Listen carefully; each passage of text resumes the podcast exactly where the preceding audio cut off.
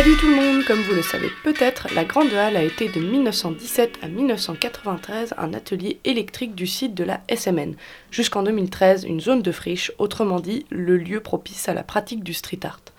Vous le savez peut-être aussi, le WIP signifie Work in Progress, c'est-à-dire un travail toujours en cours. Nous n'avons jamais fini de réécrire nos murs, notre histoire, notre territoire. Comme ces tags fresques que l'on trouve sur nos murs, que l'on recouvre et qui seront eux-mêmes recouverts un jour, le WIP est pareil, a évolué toujours dans ses formes. Et c'est donc avec joie qu'un nouveau tag a rejoint l'histoire du bâtiment ce week-end du 4-5 juillet 2020. C'est celui du street artiste Seb Toussaint qui est venu faire une belle fresque sur les murs dans la grande halle à l'entrée de la galerie d'art numérique appelée Microfolie.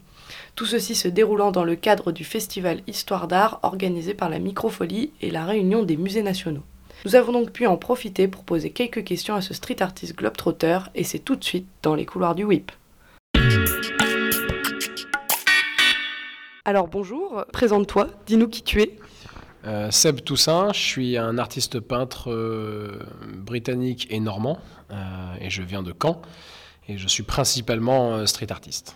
Du coup, j'allais te demander euh, comment tu te qualifierais, plutôt euh, street artiste, euh, graffeur. si tu te qualifies, est-ce que tu vois une différence quelque part, toi? Le, le terme artiste est le plus simple parce que il peut regrouper tout.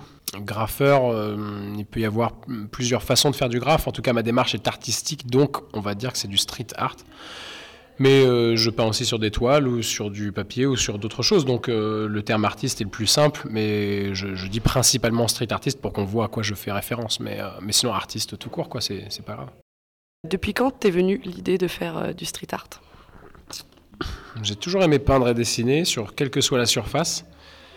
Après, j'ai commencé à faire, à tracer des grosses lettres et, euh, et pas que des lettres, aussi d'autres designs euh, dans la tribune Luc Borelli, qui est la, la tribune des supporters dans le stade Michel Dornano à Caen.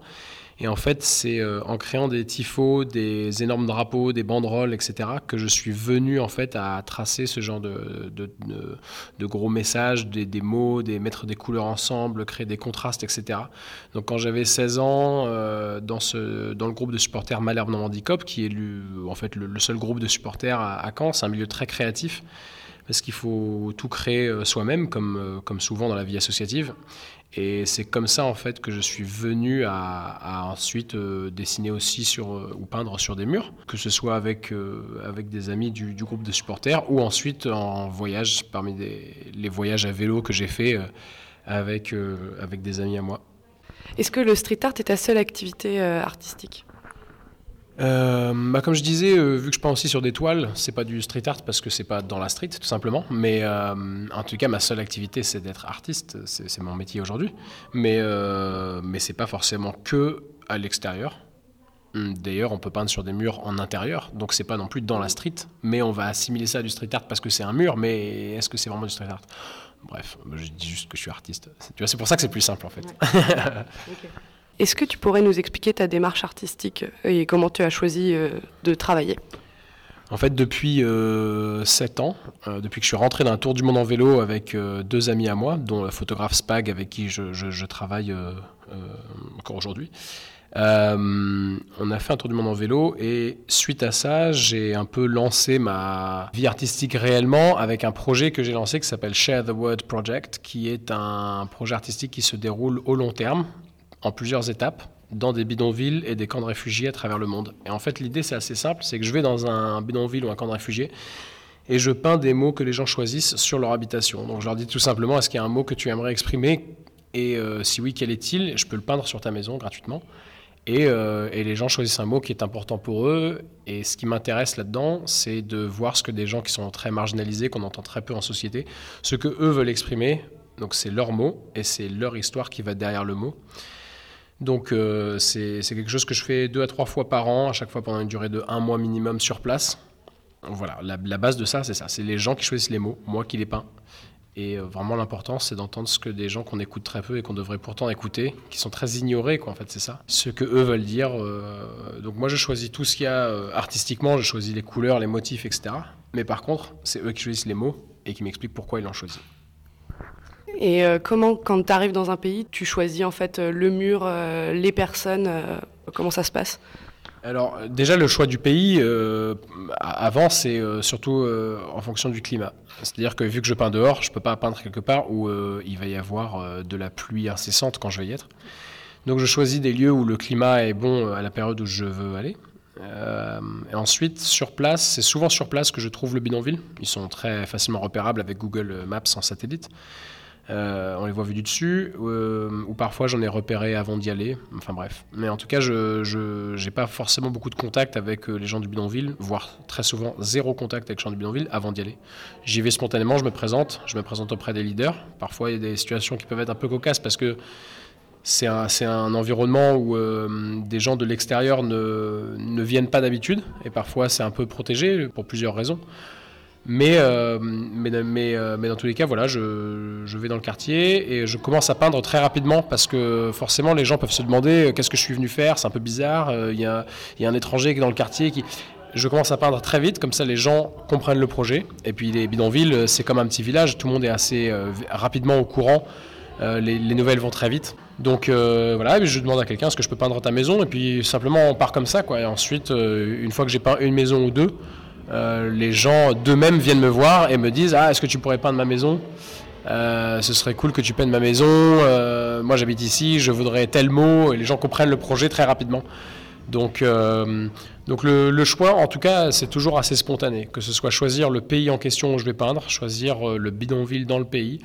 Et voilà. Et parfois, je peins dans des camps de réfugiés. Là, il faut que je choisisse à l'avance. Parce que l'ONU, par le biais du UNHCR, le Haut Commissariat aux réfugiés des Nations Unies, gèrent euh, la grosse majorité en fait des bidonvilles dans le monde. Et euh, c'est eux qui donnent les autorisations pour aller, euh, pour pouvoir travailler dans un camp de réfugiés, mais aussi pour pouvoir habiter dans le camp de réfugiés, ce qui normalement n'est pas possible avec presque toutes les ONG qui respectent cette règle des Nations Unies qui dit qu'on doit quitter un camp de réfugiés avant que le soleil se couche.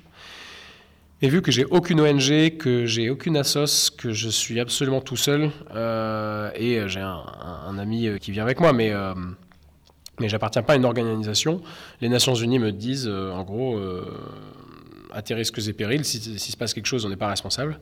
Mais, mais tu, peux, tu peux aller loger dans, dans, le camp de réfugiés. Donc, camp de réfugiés, il y a toujours un peu plus de préparation à l'avance.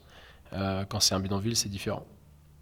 Est-ce que tu as une anecdote d'un moment que tu as vécu euh, Je suppose que tu en as plein, plein, mais je sais pas, un truc euh, dont tu as envie de parler Ouais, du coup, je, ne sais pas trop où aller avec ça. Euh, disons que ça fait en gros, en gros, ça fait 7 ans que je fais ça et, et ouais, en général, trois fois par an, deux fois par an. Bon, là, cette année, c'est une année un peu difficile. Et puis tous les jours, il se passe quelque chose parce que c'est des, des, environnements euh, où toutes les émotions, où tout ce qu'on peut vivre est assez fort. C'est-à-dire que quand il y a quelque chose d'un peu triste ou violent, en général, ça peut être très violent ou très triste. Euh, c'est pas juste quelqu'un qui, euh, qui, se casse un doigt, quoi.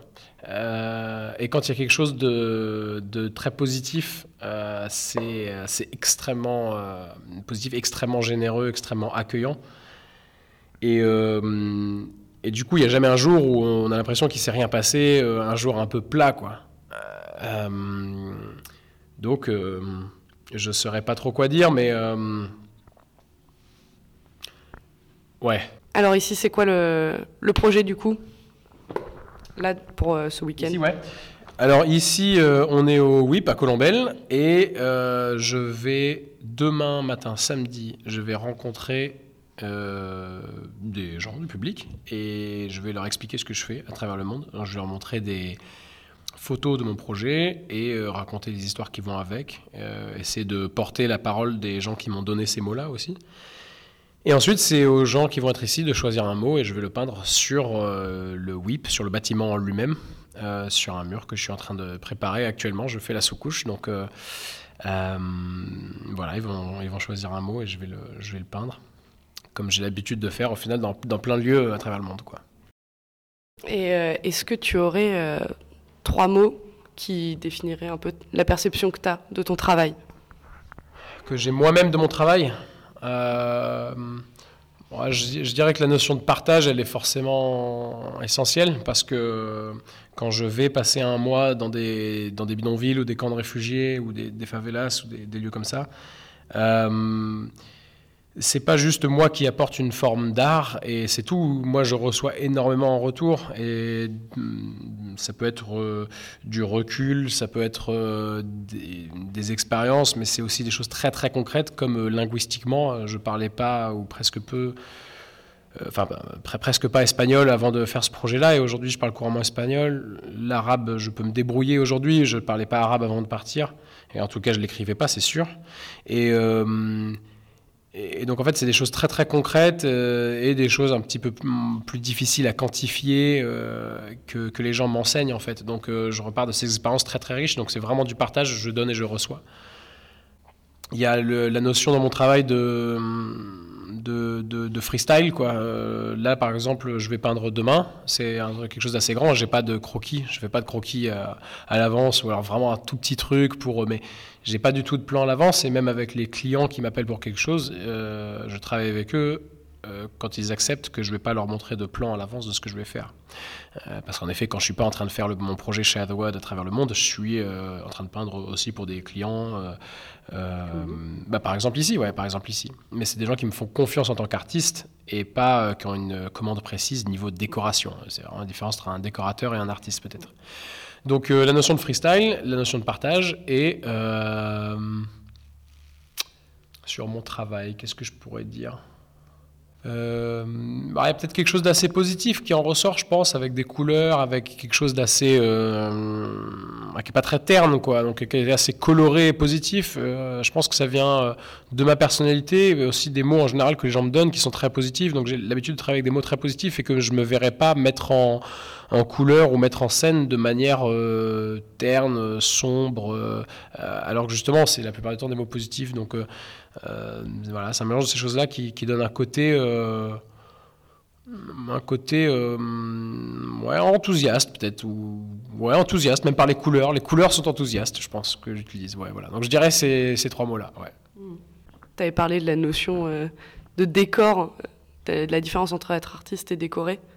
Ouais. Est-ce que tu peux en parler? Ouais, ouais, bah, non, je pense que je pense que le, décorateur il fait un travail d'artisan, euh, alors que l'artiste c'est de l'art et non de l'artisanat. C'est-à-dire que je pense que quand on fait, quand on appelle euh, quelqu'un pour peindre un, mur, si on lui donne euh, les instructions, il faut absolument peindre un paysage comme ceci avec un arbre là, un truc ici, machin. En fait, là, c'est un artisan qui va exécuter la commande mais qui va pas tant euh, créer ça, ça va pas être quelque chose de très subjectif, qui va vouloir exprimer lui-même, euh, parce qu'en fait, il y a beaucoup de critères qui sont imposés.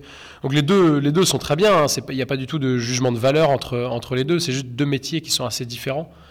Euh, et parmi les gens qui peignent sur des murs, il y a des artistes, mais il y a aussi des décorateurs, qui vont faire, par exemple, je sais pas moi, décorer une enseigne, euh, on voit parfois sur des stores, des magasins quand ils sont fermés, quelque chose où c'est écrit euh, primeur et tout, et il y a des fruits, il y a un décor et tout ça. Et, des fois, c'est super bien fait, mais, euh, mais en tous les cas, c'est un décor, c'est de la décoration et non de l'art pour moi. Voilà. Hmm. Mais je peux apprécier les deux, vraiment, je peux apprécier. Et du coup, qu'est-ce qui fait art pour toi? Bah, Pour moi, c'est une expression très très subjective. Euh, où la subjectivité est assumée, et d'ailleurs, ce qu'il y a d'intéressant, c'est que c'est très subjectif, euh, c'est l'artiste lui-même qui s'explique de son point de vue, et euh, qui raconte une émotion, une histoire, un, un, point de vue, mais toujours avec cette notion très subjective qui est assumée. Pour moi, c'est ça. Euh, donc euh, quand je suis en train de créer de l'art, je suis pas en train de me dire euh, ah, il faut que ça plaise à un tel, il faut que ça, il faut que le client soit satisfait de ceci. Je pars du principe qu'il faut que je sois le plus satisfait possible moi de ce que je suis en train d'exprimer pour que je sois le plus vrai dans ce que j'exprime. Et je me dis si le client m'a choisi pour peindre son mur, c'est qu'il apprécie déjà ce que je fais, euh, il a vu des photos déjà de ce que j'ai fait, donc reste toi-même, fais ton truc, et si ça te plaît à toi, il y, a de chances aussi que ça plaise aux clients, et puis il faut pas avoir, euh, et puis souvent je peins pas du tout pour des clients, parce que je peins pour des gens dans des bidonvilles qui me payent pas, et pareil, avec euh, la même rigueur et le même sérieux, il faut que je, je, sois moi satisfait de ce que je suis en train de faire, c'est ça qui compte le plus, on n'est pas là, on peut pas satisfaire tout le monde, c'est impossible, et puis c'est pas le, c'est pas mon but, mais voilà, c'est une expression très subjective, on va dire, pour moi.